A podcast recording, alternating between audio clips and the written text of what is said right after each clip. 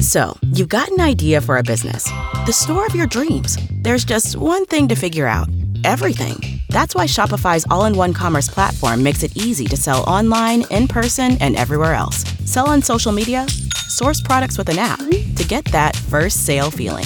It's the only solution that gives you everything you need to sell everywhere you want. So when you're ready to bring your idea to life, power it up with Shopify. Sign up for a $1 per month trial period at shopify.com slash listen.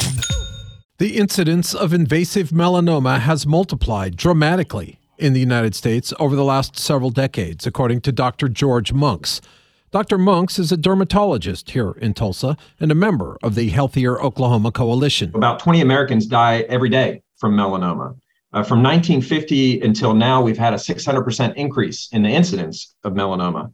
In fact, you have about a 1 in 33 chance of having melanoma in your lifetime. That's a little more for men, 1 in 27 and 1 in 40 for women. When you factor in the other two and more common forms of skin cancer, he told us one out of five of us will actually develop skin cancer by the age of uh, 70. Now, skin cancers result from exposure to ultraviolet light from the sun or from tanning beds, for example.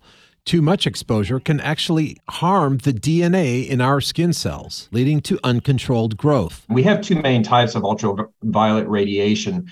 We have uh, UVA and UVB. UVB is the one that's responsible for sunburns, but also is the one that's mostly involved with causing skin cancers. Let's take a look at the more common but less dangerous forms of skin cancer, beginning with basal cell carcinoma. This is the most common type. It makes up 90 plus percent of skin cancers that we see. And this is due mostly to intermittent intense ultraviolet exposure, but also cumulative long term sun exposure. So, some of the sun exposure we got as children, it, it stays with us and increases our risk of skin cancer. The second fairly common form is squamous cell carcinoma. Again, if you can catch this cancer early, it's usually not invasive. Uh, the more you ignore it, the, the more it's allowed to grow. It does increase the chances that it can metastasize or spread to other parts of your body. Certainly something that we don't want. Um, and again, you know, this is a cancer that's most often often seen on sun exposed areas, and that includes your ears, face, scalp, neck, and hands. And then, of course, there are those melanomas. This is the one that we really fear. This is the most uh, uh, aggressive type of skin cancer among the more common types of skin cancer. And melanoma is responsible for more than 75% of skin cancer deaths. And so, this is again uncontrolled growth of abnormal cells in the epidermis that come from melanocytes, these color producing cells in our body, usually sun exposed areas.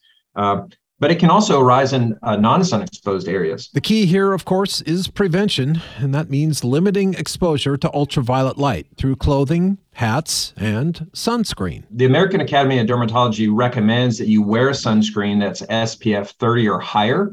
Uh, and you know it's important not just to prevent skin cancer but also um, you know we're concerned about our looks the cosmetic appearance of our skin. So it helps to prevent wrinkles sagging age spots all of these signs of photo photo aging. I've posted this story on our website and on the krmg app. It includes a link to the american cancer society's page on melanoma with photos and advice on prevention. Russell mills 1023 krmg tulsa's news and talk